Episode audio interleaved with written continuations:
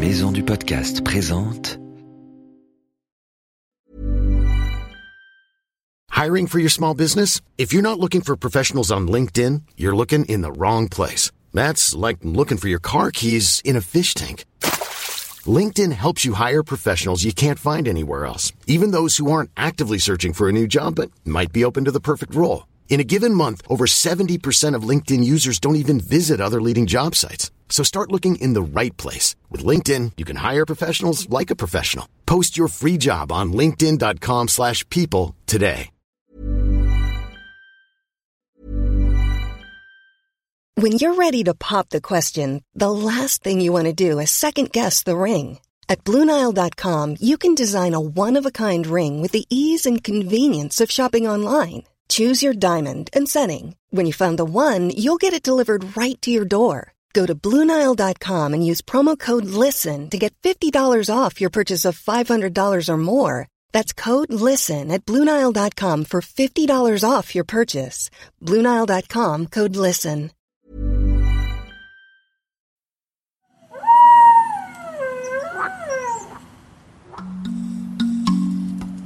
Salut nos petits aventuriers et bienvenue dans Wild, le podcast animalier. Je m'appelle Ambre et je suis reporter animalier. J'adore parcourir la planète pour aller rencontrer toutes sortes d'animaux. Certains au bout du monde comme des lions, des orques, des girafes, des chimpanzés. Certains juste à côté de chez toi comme les chauves-souris, les papillons ou les crapauds. Tous les 15 jours, je t'emmène sur les traces d'un nouvel animal sauvage avec mon ami le bizarre professeur Sapiens.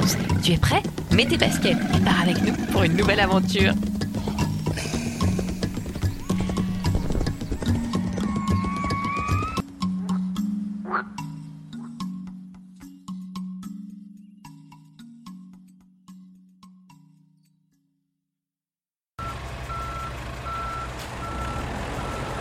Professeur, mais qu'est-ce que c'est que ce vacarme Je répare ma machine à voyager dans le temps, ma petite. Ah bon Elle était cassée Oui, oui, oui. Elle n'en faisait qu'à sa tête. Une vraie rebelle. La semaine dernière, elle m'a coincé à l'époque des dinosaures en pleine attaque de Tyrannosaurus Rex. J'ai bien cru que ma dernière heure était arrivée. Un dernier coup de vis par-ci, par-là. Et c'est bon, elle est réparée. Monte vite, ma grande, en route pour l'aventure. On part où, professeur? Je veux rendre visite aux animaux préhistoriques, les animaux disparus. Et les autres? Allez, c'est parti!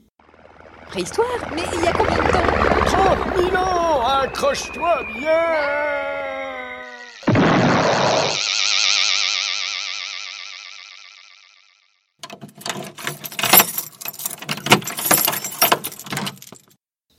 Professeur, mais où sommes-nous? Waouh, qu'est-ce que c'est que tous ces animaux? Nous sommes à Marseille, il y a 30 000 ans, devant la grotte Cosquer. Une grotte où les hommes préhistoriques ont laissé plein de dessins d'animaux d'ailleurs. Incroyable Oh, regardez là-bas, il y a quelqu'un. Ça, c'est mon ami Gabriel. Il est le spécialiste de la préhistoire. Je l'ai laissé là lors de mon dernier voyage. Il voulait passer du temps avec les animaux. Va le voir si tu veux et pose-lui tes questions. Moi, je vais gratouiller quelques pingouins géants en attendant. Formidable Attendez-moi là, professeur Et surtout, soyez sage Gabriel, on se retrouve devant cette fameuse grotte Cosquer, et là, là, on croise des animaux que, bah, que j'avais moi déjà jamais vus. On va pouvoir voir un bison des steppes, qui est un animal gigantesque, et un mégacéros. Un mégacéros, très peu connu, un gigantesque cervidé avec une ramure sur la tête beaucoup plus grand qu'un élan. Très très impressionnant, qui a impressionné les artistes aussi. Ah oui, alors là, par exemple, on voit passer euh, un pingouin, mais c'est pas un pingouin euh, comme ceux qu'on connaît.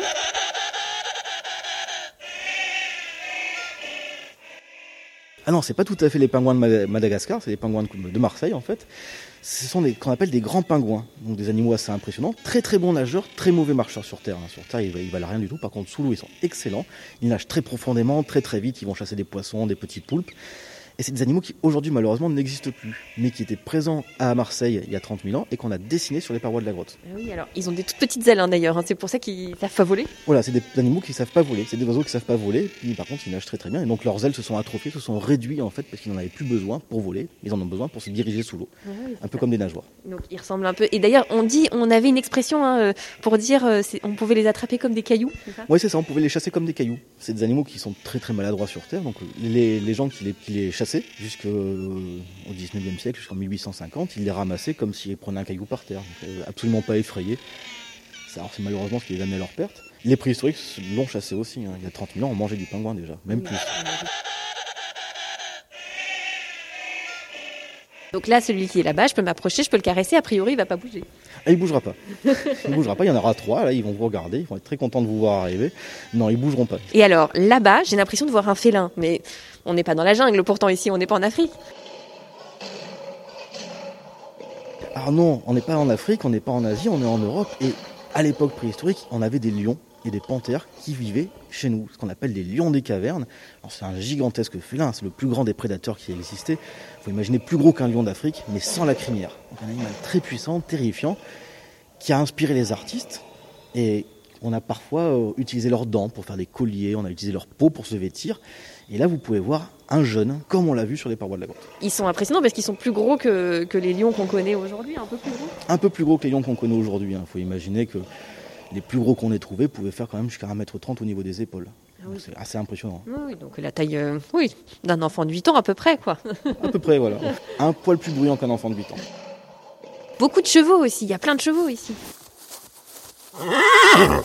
Alors le cheval, c'est l'animal que les hommes et les femmes de la préhistoire ont adoré dessiner. Il n'y a pas une grotte ornée où vous n'allez pas voir un cheval quasiment. Et ce cheval, alors c'est pas le même cheval qu'aujourd'hui, ce sont des chevaux sauvages. On ne sait pas précisément quel est leur lien avec nos chevaux domestiques d'aujourd'hui. C'est pas des chevaux de trait, c'est pas des chevaux de course.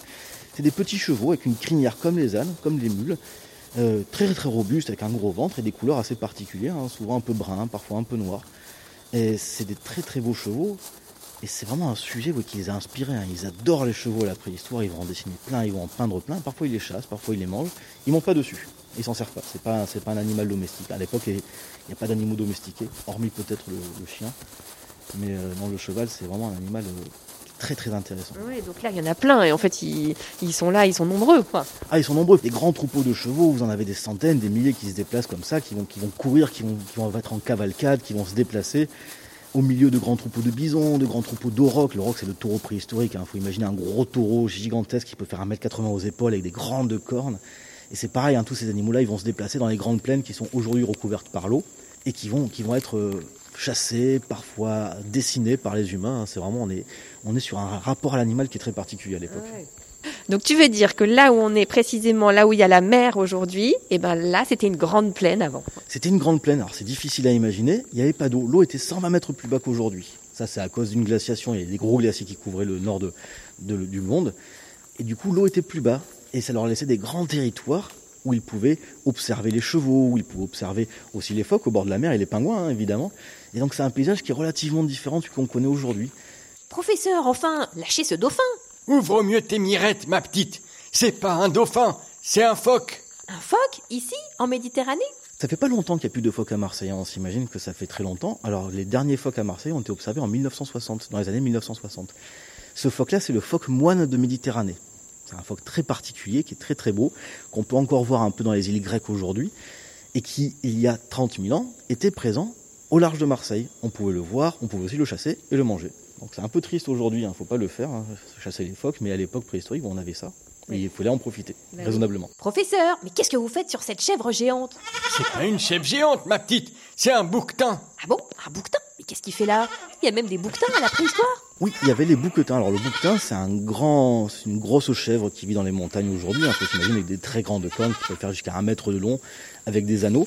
Le bouquetin qui fréquentait le massif des Calanques, qu'on pouvait voir. Aujourd'hui, on va le trouver plutôt dans les Alpes. Alors son cousin, le bouquetin des Pyrénées aussi, qui est présent.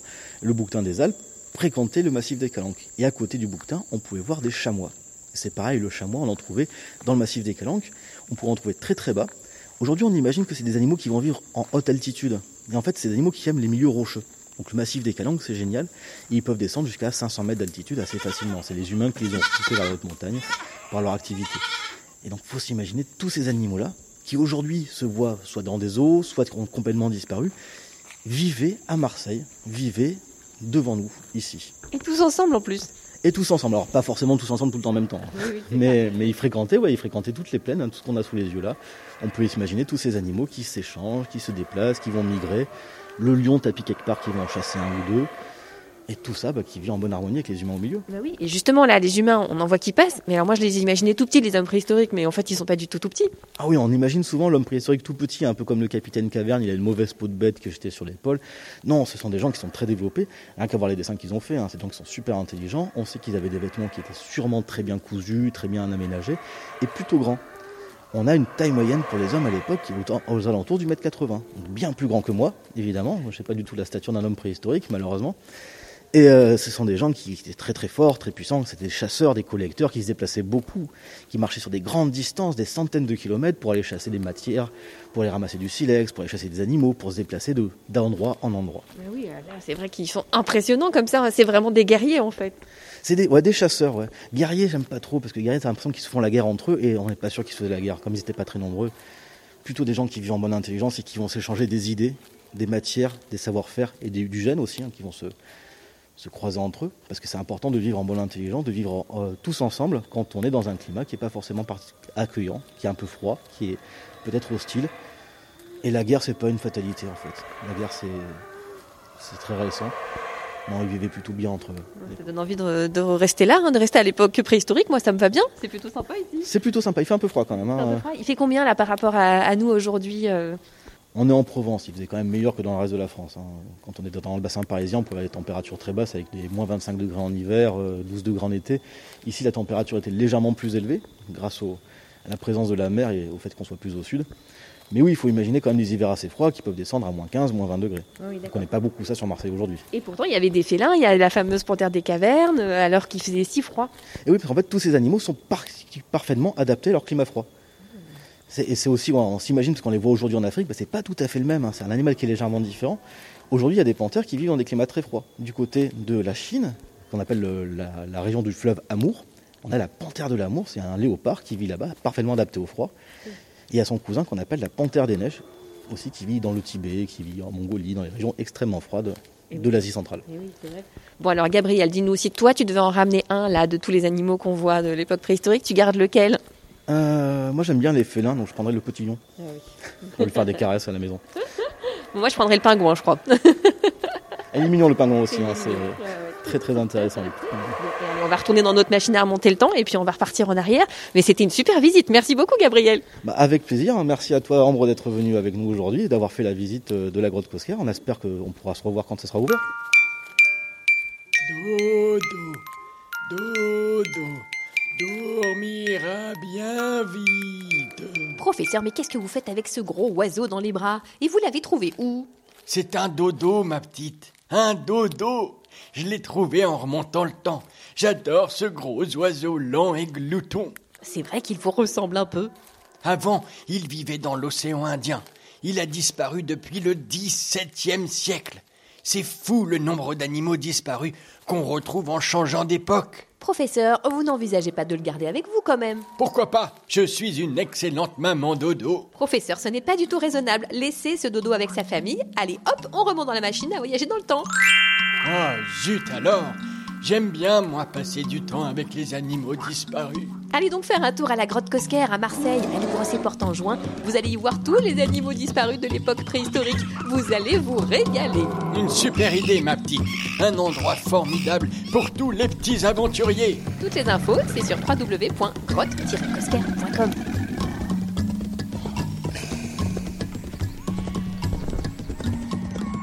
plu ce nouvel épisode de Wild Abonne-toi pour ne rater aucun épisode. Tu peux aussi nous suivre sur les réseaux sociaux. Wild, le podcast animalier, est sur Facebook et sur Instagram. Si tu veux, tu peux nous envoyer tes messages ou tes questions sur les animaux au professeur Sapiens. Il sera ravi d'y répondre. Si ça se trouve, ta question sera même retenue pour un prochain épisode. À bientôt, nos petits aventuriers.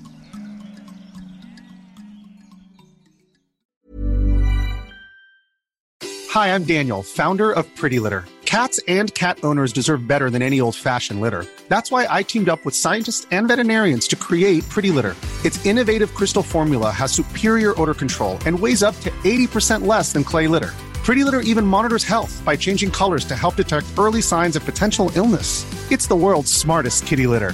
Go to prettylitter.com and use code ACAST for 20% off your first order and a free cat toy. Terms and conditions apply. See site for details.